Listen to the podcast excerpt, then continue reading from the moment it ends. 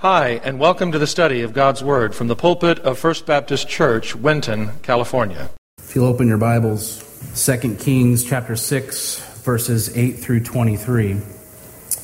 And today marks the end of our spiritual warfare series before we get into the Christmas spirit of things. But how important has this series been to you? Understanding why spiritual warfare is something that everybody faces every minute of every day. And to understand what God has called us to do and what God can do for us if we just allow ourselves to let Him in and take care of the things that we certainly do not know how to do on our own. John Calvin has said, "To fulfill the task of protecting us, the angels fight against the devil and all our enemies and carry out God's vengeance." And if you've never read it, you need to. But in Billy Graham's book, Angels, God's Secret Agents, there is the story of a missionary named John Paton who was stationed along with his wife in the new um, Hebrides Islands. I don't know if I'm saying that correctly, but the Hebrides Islands. And one night, they were surrounded by hostile natives who were intent on killing them and burning the station. And so John and his wife prayed through the night in hopes that God would deliver them. And when dawn arrived, the natives were gone. One year later, when the tribal chief was led to Christ, John and his wife asked him why they did not attack. The chief was very surprised by this question, and he asked, "Who were all those men you had with you there?" The chief stated he was afraid to attack because he had seen hundreds of big men in shining garments that encircled that mission station, and with their swords drawn nonetheless. Billy Graham asked, could it be that God sent a legion of angels to protect His servants whose lives were being endangered? Do you believe that's a possibility? Absolutely. God's Word this morning will portray an account very similar to this one. And what I hope is that we will discover that there is an unseen war that is taking place around us at all times. And the devil is working hard against those who serve and obey the Lord. The main thing that I want us to see is how we should respond to the attacks of the devil. We know the tactics of the devil, and we know what God says what to do in those situations. But what should our response be to all of this? What is all this leading up to? How do we thus respond to spiritual attacks? First, we know we must hear and obey God. We must hear and obey God. Verses eight through ten of Second Kings says this: "Now the king of Syria was making war against Israel, and he consulted with his servants, saying, 'My camp will be in such and such a place.' And the man of God sent to the king of Israel, saying, 'Beware that you do not pass this place, for the Syrians are coming down there.' And then the king of Israel sent someone to the place of which the man of God had told him. Thus he warned him, and he was watchful there, not just once or twice." So we read here of how the Lord was watching out for His people of Israel. And for as the Syrian king was planning on the location in which to attack Israel. And the Lord spoke the man of God here, who was, do we know? Elisha. Okay? And he warned him of the location of the Syrian camp. And in obedience to the revelation from God, Elisha then informed the king of Israel so that the so that Israel would not be caught off guard or ambushed. The Israelite king then deployed a soldier in that area to check out the situation. And when he relayed back the information that Elisha's report was true, and Israel did not go that way. We learn here that the Lord speaks to us, and he expects us to respond to him in obedience. The Israelite king was obedient not to go the way in which Elisha had warned him. And Elisha was obedient as well, for he chose to speak to the king of Israel after God's revelation was given. We need to know that the word preached is the voice of God to us, not just to the person sitting next to us, but us. And I know that can only happen by the work of the Holy Spirit. He must be the one who convicts and draws people before I preach, because I realize that without the work of the Holy Spirit, nothing of eternal consequence will happen. It doesn't matter what I say, what I write down, what I read, what I am involved in as far as ministry goes. I know nothing can be done unless the Holy Spirit is present. Have you had the Lord speak to you over the last few weeks? Or maybe the last few months? It may be during a Sunday service. It may be during a Bible study, and it may be in your own personal quiet time. But however it happened, you knew that God was speaking to you. It felt like a verse of Scripture just kind of jumped out and struck you. And you knew it was God himself speaking to you. How has God spoken to you recently?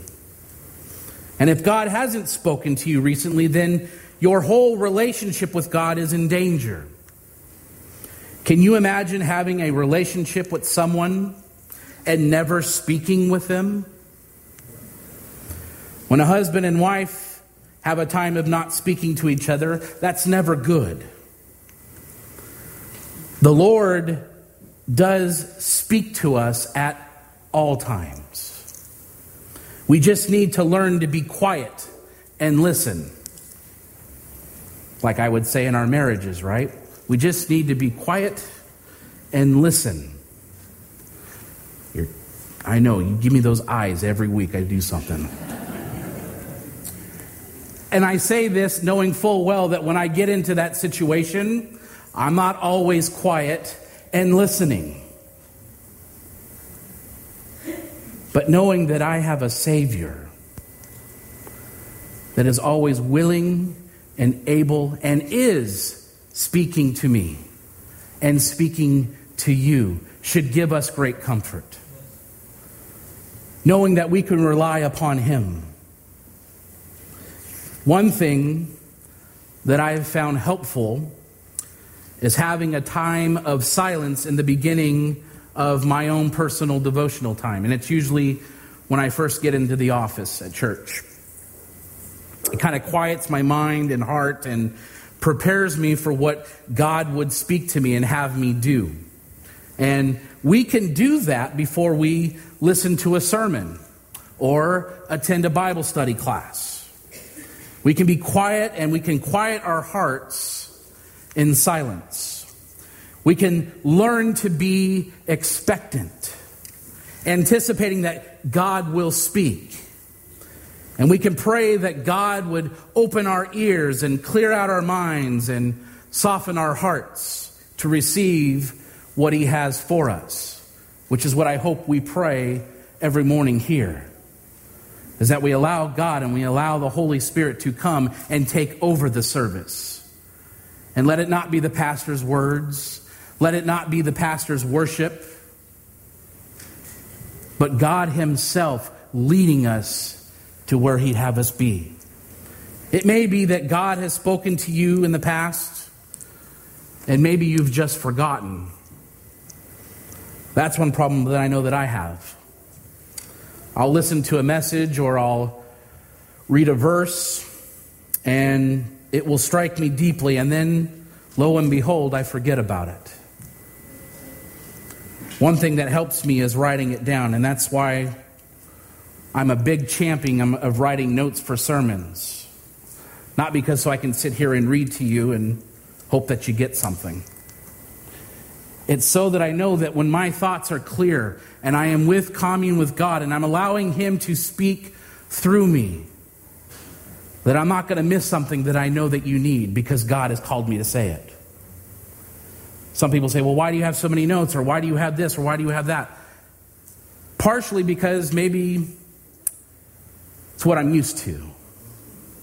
Partially, it's because I'm afraid I'm going to get up here and I'm going to forget what to say. But if I allow the Holy Spirit to speak and do what he does, it's not going to matter what I say. It's not going to be what I say. And it's not going to be what you hear. And that's the goal. That is the goal. But however you do it, treasure God's spoken word to you. Proverbs four thirteen says, hold on the instruction, do not let it go. Guard it well, for it is your life. Henry Blackaby, in his book, Experiencing God, and I know a lot of us in here have read that book because we've had Bible studies in correspondence to that. But he says, you understand spiritual truth because the Holy Spirit works in your life. You cannot understand God's word unless the Spirit of God teaches you. So when you read the word, the author himself is present to instruct you. Truth is never discovered. Do you realize that? Truth is never discovered. Truth is revealed. Truth is revealed. When the Holy Spirit reveals truth to you, he is not leading you to an encounter with God. That is an encounter with God. Christians say all the time that they want to experience the presence of God. But we need to realize that when we hear the word of God and the Lord speaks to us directly to our hearts, that is an encounter with God. And it's precious. We need to treasure and long for God's voice to us. But once we hear God's voice, what we do next is very essential. We can't just hear the word and then leave it at that. When God speaks, it is for the purpose of changing our lives, and we have to act. We have to act. The Lord does speak, and God will speak to our hearts in our prayer time. He will speak to us to our time in Scripture. He will speak through circumstances, and he will speak to us through his people, the church. When God speaks, we have a choice to be obedient or disobedient. And hopefully, hopefully, we will all respond in obedience to what he asks. So this is what I encourage you to do. Whenever the Lord speaks, step out in faith and do exactly what he asks. Don't try to do things your way. Do things his way. Verses eleven through fourteen says that the enemy will attack. Not he might. Not it's a possibility. he will attack. Verse eleven, therefore the heart of the king of Syria was greatly troubled by this thing, and he called his servants and said to them, will you not show me which of us is for the king of Israel? And one of his servants said, none, my lord, O king, but Elisha, the prophet who is in Israel, tells the king of Israel the words that you speak in your bedroom. So he said, go and see where he is, that I may send and get him. And it was told him, saying, surely he is in Dothan. Therefore he sent horses and chariots and a great army there.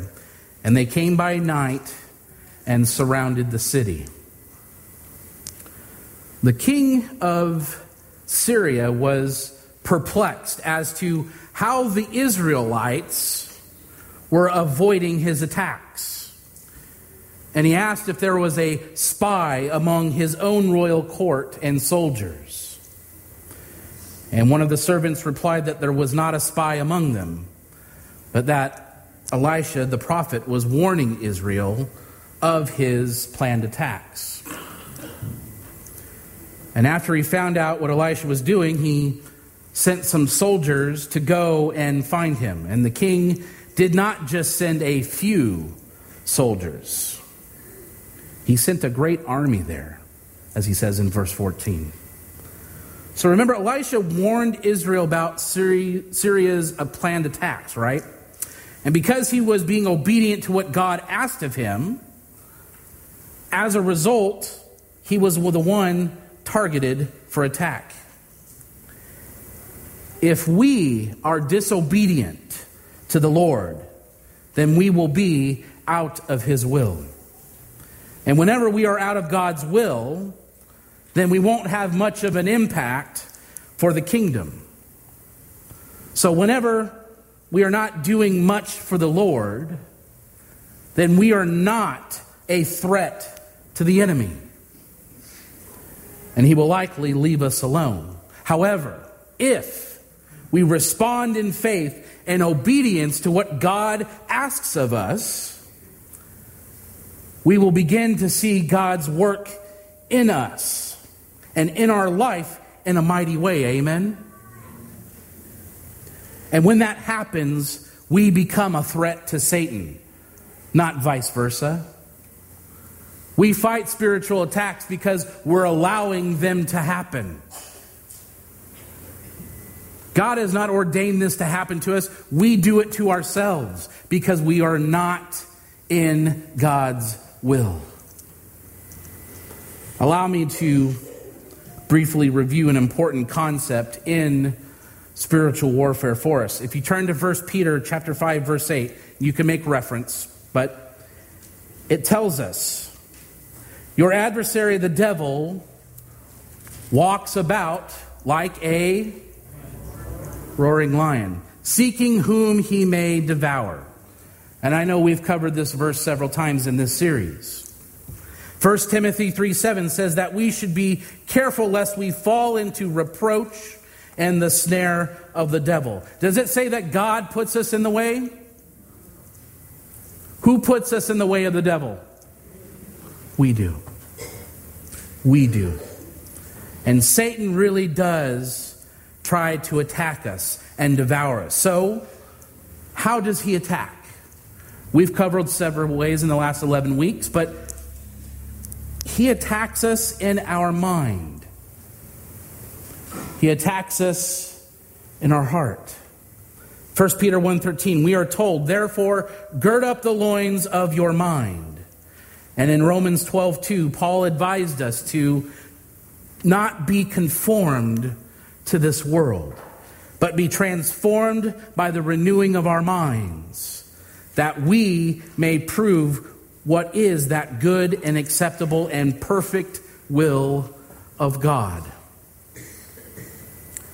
The battle is in our mind because it is not a physical battle, because it is a spiritual one, and that's why we call it spiritual warfare.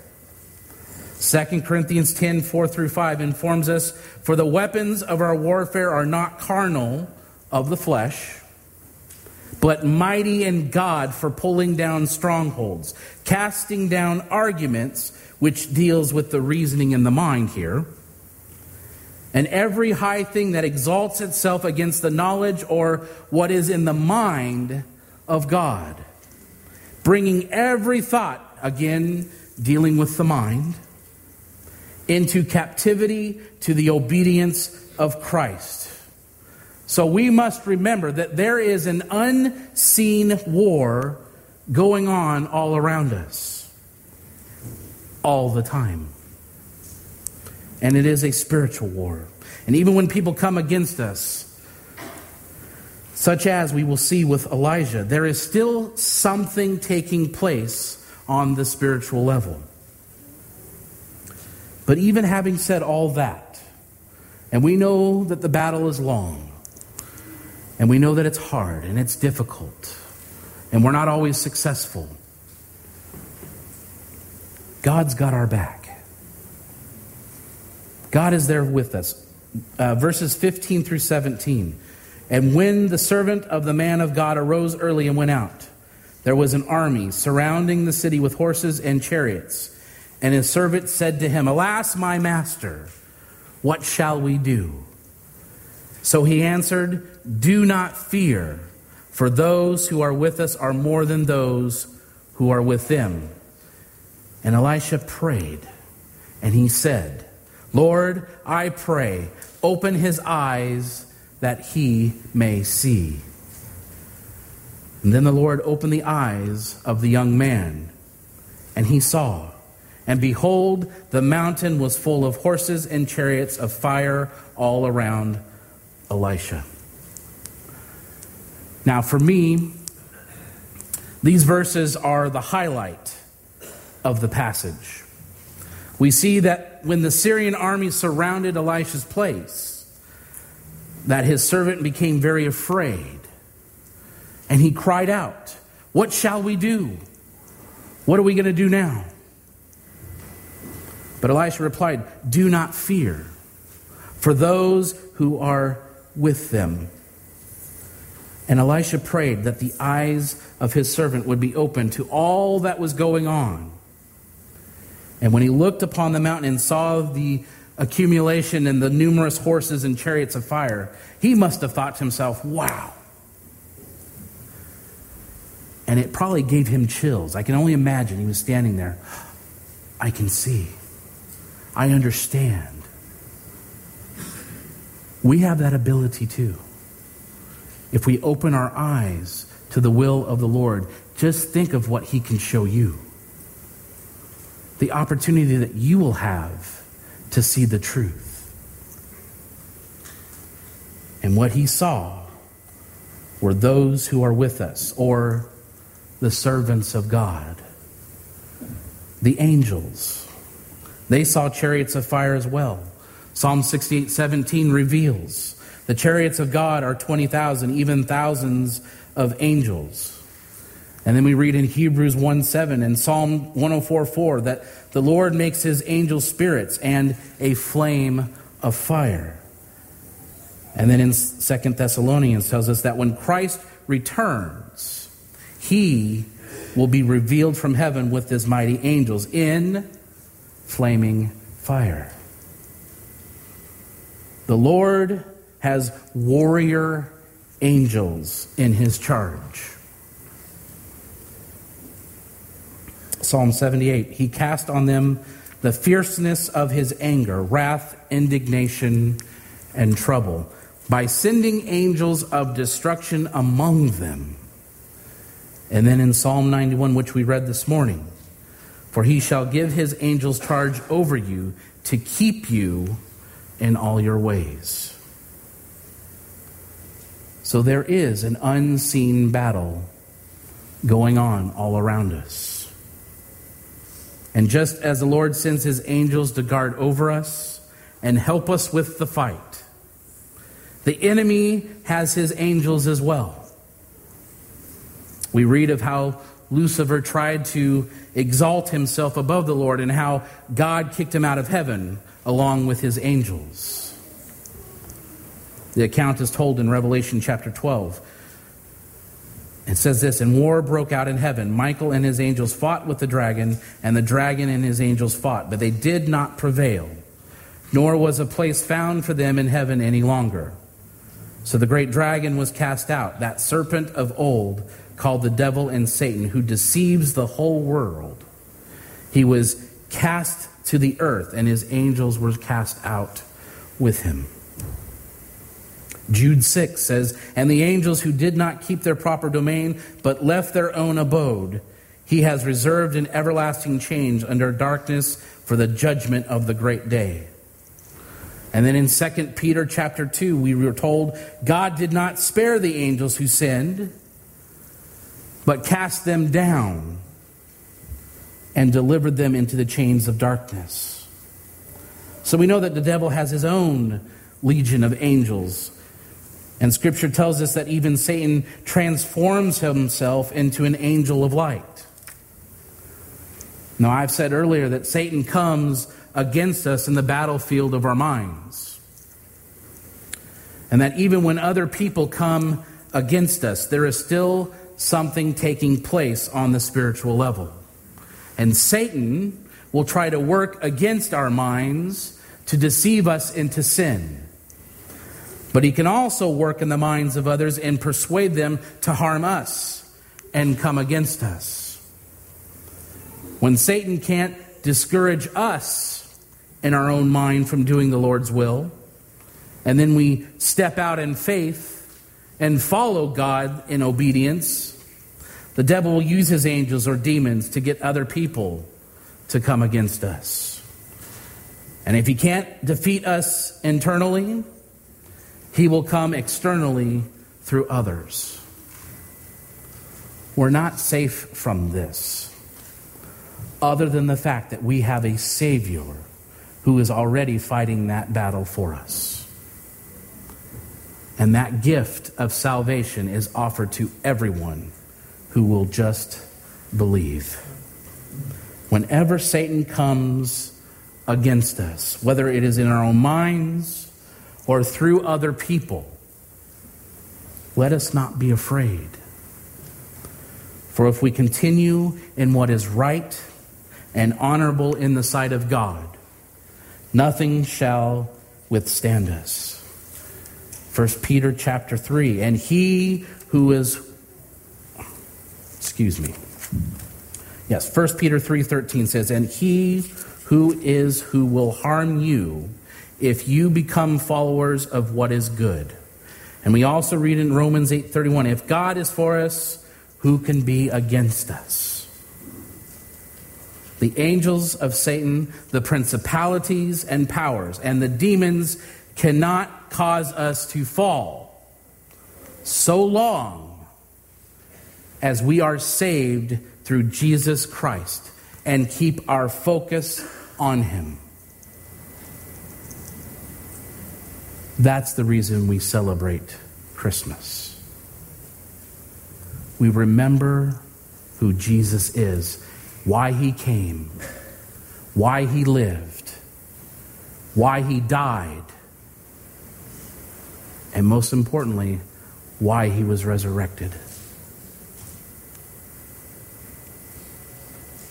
In addition to this, we know that God reveals his power. It's evident now more than ever. And if you can't see it, we need to open our eyes. We need to open our eyes. Verses eighteen through twenty. So when the Syrians came down to him, Elisha prayed to the Lord and said, strike this people, I pray, with blindness.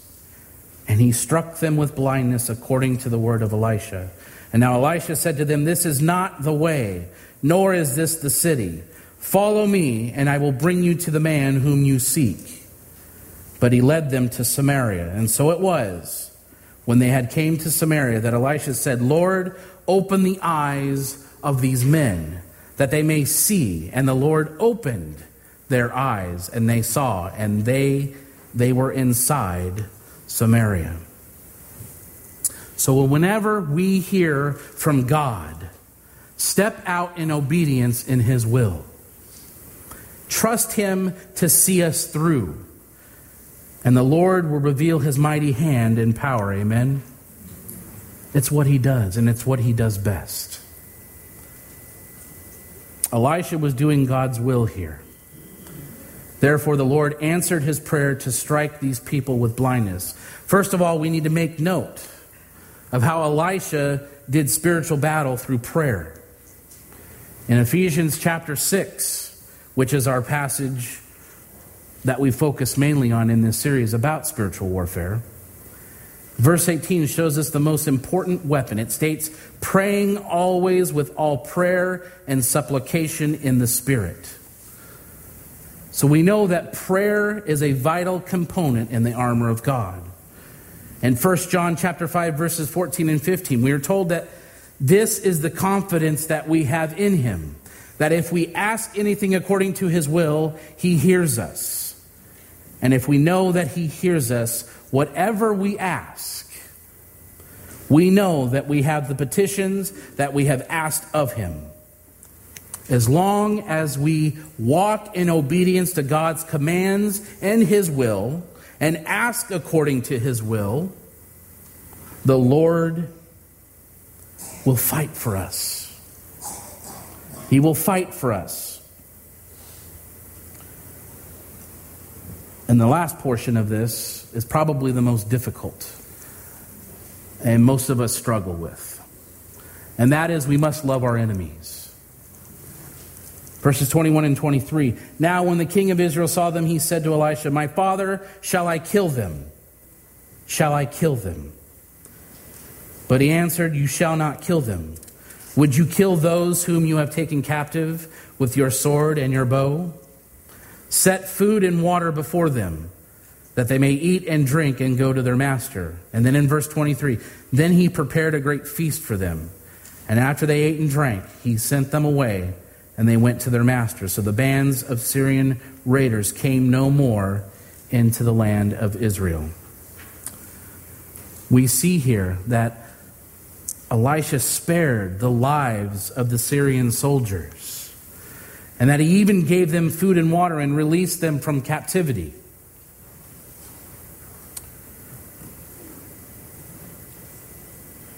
First John chapter three says, whatever we ask, we receive from him, because we keep his commandments and do those things that are pleasing in his sight. And this is his commandment, that we should believe on the name of his Son, Jesus Christ, and love one another as he gave his commandment. So we are told that God's will is to know Jesus Christ and to love one another. Everyone who loves is born of God and knows God. He who does not love does not know God, for God is love. And so what he's desiring to point out to us here is that God will fight for us and vindicate us. But we must place it all in his hands. We must place it in his hands as we love others. We should never try to take matters into our own hands, because that only hinders the work of the Lord. If we truly understand that we are not wrestling with flesh and blood, when people come against us, then we will have compassion towards those who seek our harm, knowing they can't help themselves. If we ever expect these people to change, then we must demonstrate love. We must love them, and then we must serve them as Elijah fed and served those soldiers. If we love them, then they will possibly open their hearts to receive the bread of life, and which we know is Jesus Christ, and the bread of the Word of God. And it is up to us to feed people and make it a point to set them free. In closing, I need to remind us again that when there is a war going on around us that is unseen, and all these things are going on around us, the battle is within the mind. And the battle is within the heart. And right now, Satan is deceiving someone into believing they are okay in life and that they don't need Jesus for anything. The, be- the devil is probably telling you that you are a good person and that you are sure to go to heaven when you die because you're good. I am here to inform us that no one is good enough to enter heaven. And no one can do anything to earn his or her way into heaven.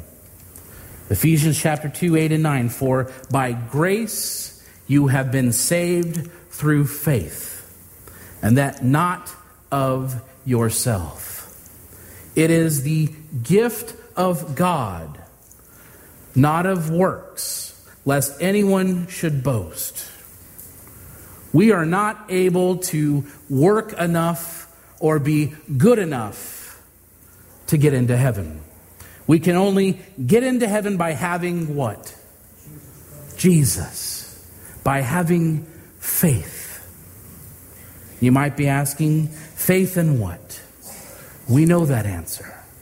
We put our faith solely upon Jesus Christ and nothing else. And then when we believe that truly full, our eyes can be opened to the truth and reveal to you what God has on the horizon. And it will empower us.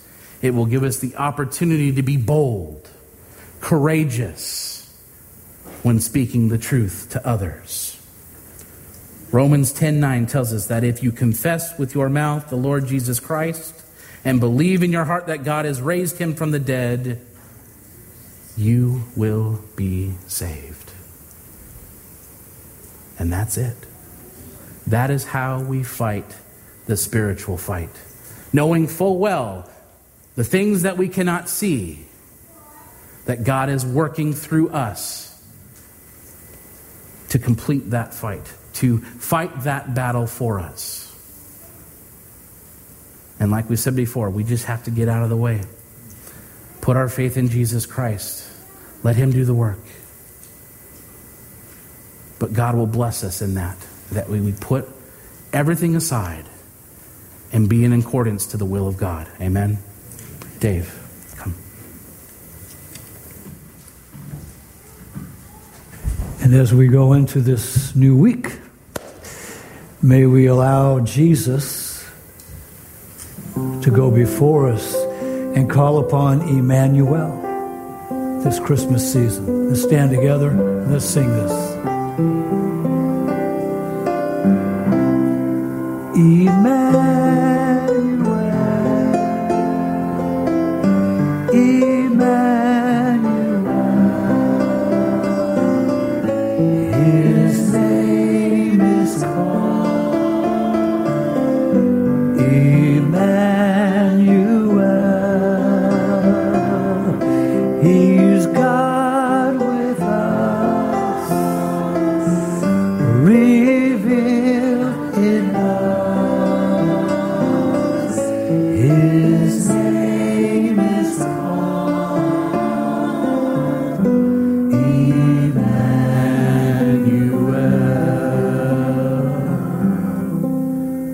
Father, thank you for our time together this morning. And I pray that if there's an individual here who does not know you, that does not have a relationship to you, that today would be that day they make that choice to follow you, to understand why we celebrate the season that we do, to understand we have nothing without the gift of your Son, Jesus Christ, who we must put our full faith in. And to understand that, Lord, we cannot fight these battles. Only you can. And Lord, you use us as your soldiers to bring others to the kingdom. Lord, I relish in that opportunity. I look forward to that day when we will all be in heaven glorifying you and to hear those great words, well done, good and faithful servant. Thank you, Lord, for who you are. Thank you for the gift of Jesus Christ. that we could all have if we just believe. Thank you for the hope of eternal salvation that we have through your Son. And thank you for the time we've had here today. Keep everyone safe to their appointed destinations, Lord. And Lord, let everything that we say and do be an honor to you. And all of God's people said, amen. Amen. Have a great day in the Lord. The Bible says, if you confess with your mouth the Lord Jesus and believe in your heart that God has raised him from the dead, you will be saved. If you've never trusted in Jesus Christ as your personal Lord and Savior, we invite you to call on him now and through a simple prayer of faith, give your life to him. If you're not attending a church that honors the Bible as the Word of God, we encourage you to locate and begin attending such a church in the area where you live. The message you have just heard was preached from the pulpit of First Baptist Church, Winton, California. For more information on the ministry of First Baptist Church, Winton, please visit our website at winton church dot org.